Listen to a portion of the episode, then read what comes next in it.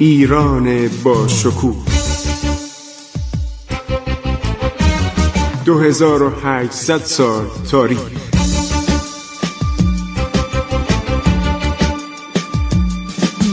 عبور از تاریخ.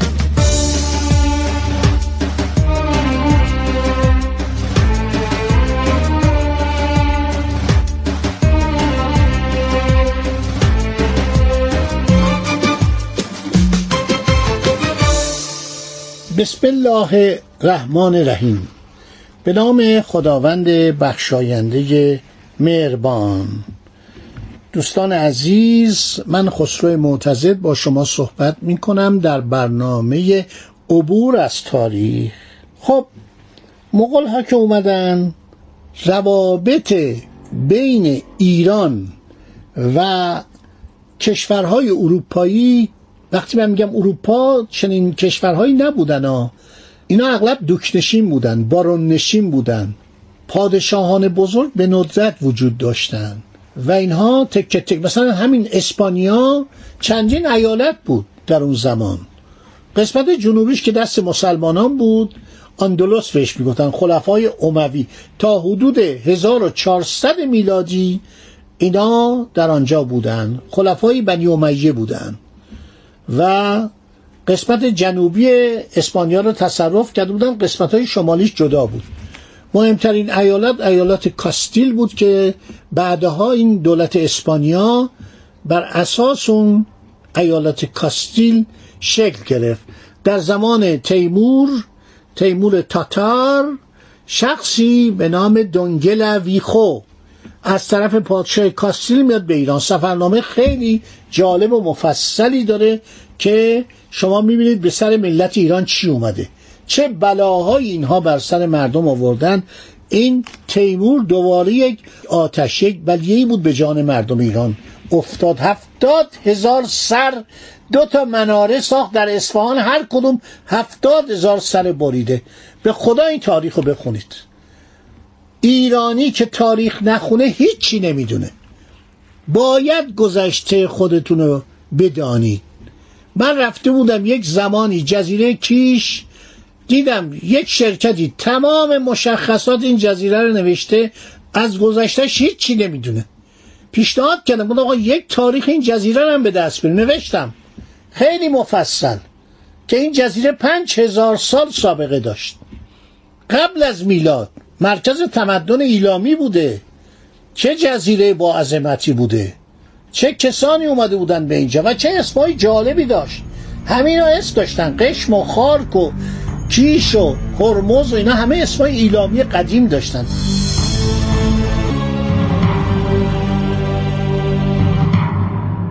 خب عرض شود که یکی از مواردی که سبب شد مغلها در دنیا شهرت پیدا کنند و به طبع شهرت اونها ایران دوباره بر سر زبانها بیفته یک نفر مبلغی بوده که لغت شناس باسوادی بوده.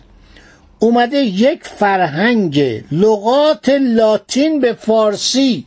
مردم توجه کنید سال 1303 میلادی اومده فرهنگ نامه درست کرده. یه ور کلمات لاتین یه ور کلمات فارسی. برای اینکه اینایی که میان ایران جیج نشن. جالب این آدم آدمی که متاسفانه اسمش هم نمی‌دونیم عرض شود اومده لغات ترکی هم که در ایران مستله بوده کنارش گذاشته. لغات مغولی و لغات ترکی. در نسخ بسیار انتشار یافت هنوزم موجوده. بعد دو تا برادر پیدا میشن. به نام نیکولو و مافئو که اینا ایتالیایی بودن خانهشون هم الان خانه این خانوادگیشون هست در شهر ونیس. اینا تاجر بودن. حرکت می‌کنن و میان به طرف چین. در این راه که می اومدن از شهرهای زیادی رد میشن از کشورهای زیادی رد میشن. پسر یکی از این دو به نام مارکو پولو. یک سفرنامه می نویسه بسیار سفرنامه خوبیه. از مبهمات و موهومات پرده برمیداره. کتابش زیاد شاید جغرافیاش از نظر تاریخ از نظر مشخصا کامل نباشه ولی چون اولینه ارزش داره. هولاکو خان یکی از برادران منگو قاان یه همسری مسیحی داشته یه زن مغول بوده مسیحی شده. به نام دو قز خاتون. از طایفه کرایت. از مسیحیان نستوری. نستوری یعنی چی؟ یعنی مسیحیان ایرانی. نستوریوس. یک کشیشی بوده. در زمانی که مسیحیان در روم تحت تعقیب و شکنجه و آزار قرار می گرفتن آنها را جلوی شیر و ببر مینداختن پناهنده به ایران میشه. نستوریوس. این میاد یک مذهب مسیحی ایجاد می‌کنه ایرانی به نام نستوری. وقتی میگن نستوری یعنی اینا اسخف نشین در تیسفون داشتن. خب این خانم مسیحی میشه و از طایفه کرایید بوده.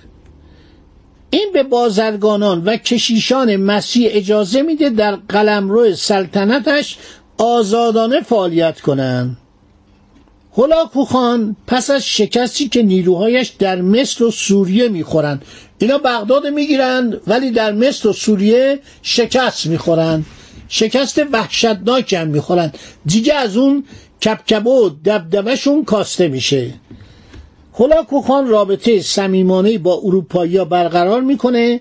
برای ضدیت با مسلمانان به اروپایی نزدیک میشه. همزمان با فرمانروایی منکو قاان و هولاکو خان بوده که پای مارکوپولو سیاه معروف که از یک خانواده تاجر ونیزیه به متصرفات مغلها باز میشه. پدر عموش که عرض کردم مافئو و نیکولو یا نیکوپولو اینا مرتب می‌رفتن به متصرفات مغلها در دومین سفر به سال 670 هجری قمری. میشه 1271 میلادی. مارکوپولو یه پسر 18 ساله بوده. میگه اجازه بدید که من همراه شما باشم. مارکوپولو حرکت می‌کنه. تاریخ زندگی این از 1254 تا 1324 برابر 652 تا 725 هجری قمری. وقتی مارکوپولو حرکت می‌کنه در اون زمان قصه های عجیب و غریبی درباره موجودات مشرق زمین بر سر زبان ها بود. مثلا می‌گفتن یه پادشاهی به نام پریستر جان پادشاه خیالی. در قسمتی از آسیا و آفریقا سلطنت می‌کنه منتظر کمک مردم مسیح دنیاست. در حقیقت این امپراتور هبشه بوده. چون هبشه از دوران روم قدیم مسیحی شده بودن. این پریستر جان همون به اصطلاح امپراتور یا نجاشی پادشاه هبشه بوده اتیوپی بوده. بعد می‌گفتن که مردمانی در مشرق هستن که سر حیوانات عرض شود بر تن اونهاست. با پای خودشون جلو آفتاب رو می‌گیرن. در حالی که اون یه چت بوده. بعضیا به خاطر آفتاب مشرق اون موقع ببینید چقدر اینا متمدن بودن. در هندوستان و در جایزگه چتری جلوی سر خودشون در عرض شود که آسیای جنوب شرقی. همین جایی که الان تایلند هستش کامبوج هستش عرض شود که ویتنام که هستش ویتنام می‌گفتن امپراتوری آنام. اینا یه چرتی بالا سر خودشون می‌گرفتن. می‌گفت نه اینا پاشون انقدر بلنده که میاد به صورت آفتابگیر جلوی تابش آفتاب رو می‌گیره. بعضی می‌گفتن بدن اینها سرشون رو سینه شونه. اکثر هم کشیدن. نقاشه خیلی جالبی. من در کتاب تاریخ نیروی دریایی که نوشتم جلد اول اینا رو گذاشتم. بعد می‌گفتن اینا سحر و جادو دارن. مارکوپولو تمام این مزخرفات رو تکذیب می‌کنه. خیلی قشنگ میاد و نقاشی خیلی زیبایی از این کشته میشه در قرون بعد. نوشته در ایران عده زیادی از دسترنج خود امرار معاش می‌کنند بسیاری از سندگران و نساجان منسوجات خوب پارچه های زری نفیس با نقش های خوشنما میبافند. تجار ایرانی آنها را به کشورهای دیگر میفرستند. اشاره به عرض شود که همون جاده ابریشم می‌کنه. جاده ابریشم معروف چین. خب خط سیر این کجاست؟ شما اگر نقشه داشته باشید من الان چون از رادیو صحبت می‌کنم نمی‌تونم نقشه براتون بگذارم. اینا خیلی راحت میان. اینا از بندر ونیس حرکت می‌کنن تو مدیترانه.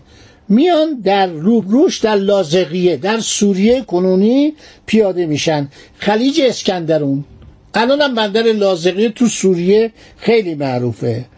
اینا پیاده میشن از طریق جایی که الان ترکیه بهش میگن اون موقع جزو امپراتوری بیزانس بوده میان به آذربایجان آذربایجان کجاست؟ زیر عرس نواحی زیر رودخانه عرس جنوب عرس رو میگن آذربایجان بالاش کجاست؟ به زبان ارمنی قدیم آقوانک و به زبان ایرانی قدیم اران یا آران بنابراین اینا میان تبریز. وارد تبریز میشن. از زمان قبل از آنها من اشاره کردم به تجارت خانه های ونیزی در تبریز. خیلی تعدادشون زیاد بود. حتی یه موقع انقدر اینا نفوذ پیدا کردن یک قله ای ساختن که یکی از امپراتوران مغول دستور خراب کردن اونجا رو داد. گفت قله برای ما می‌سازید توپخانه آوردید اینجا. کم کم توپم اختراع شده بود دیگه. مارکوبولو می نویسه که سکنه آنجا یعنی شهر تبریز. از طریق بازرگانی صنعت و حرفه و اقسام هنرهای یدی گذران می کردن.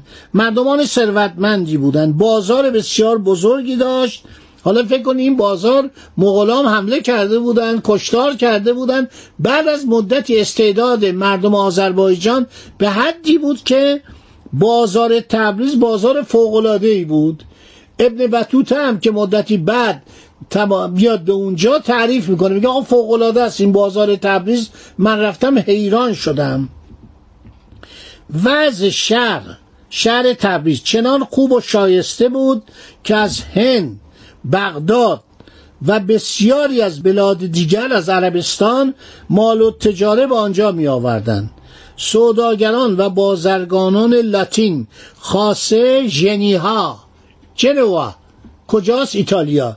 برای خرید کالا و معاملات دیگر به آنجا روی می آوردن مارکوپولو حرکت می‌کنه.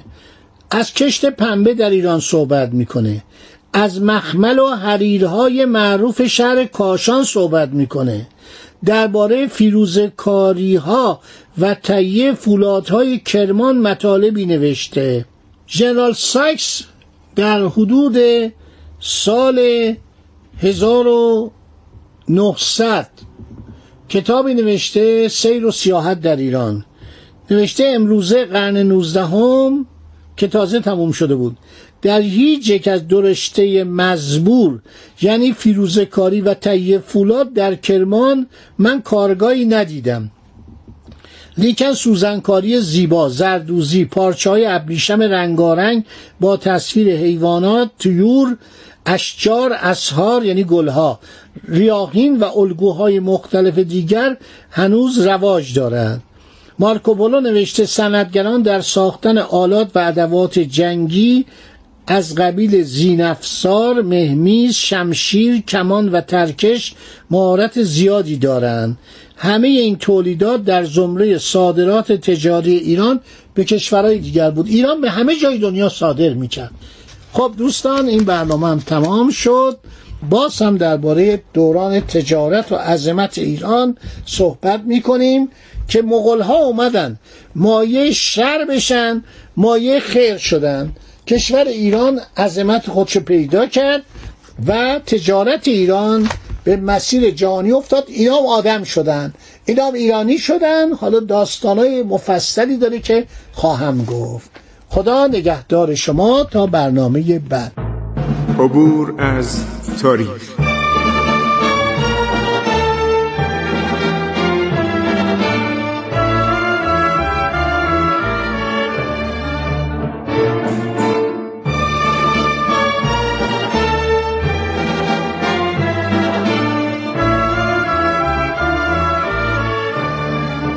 ایران با شکوه. 2800 سال تاریخ. سرگذشت ایران ما به روایت خسرو معتزد.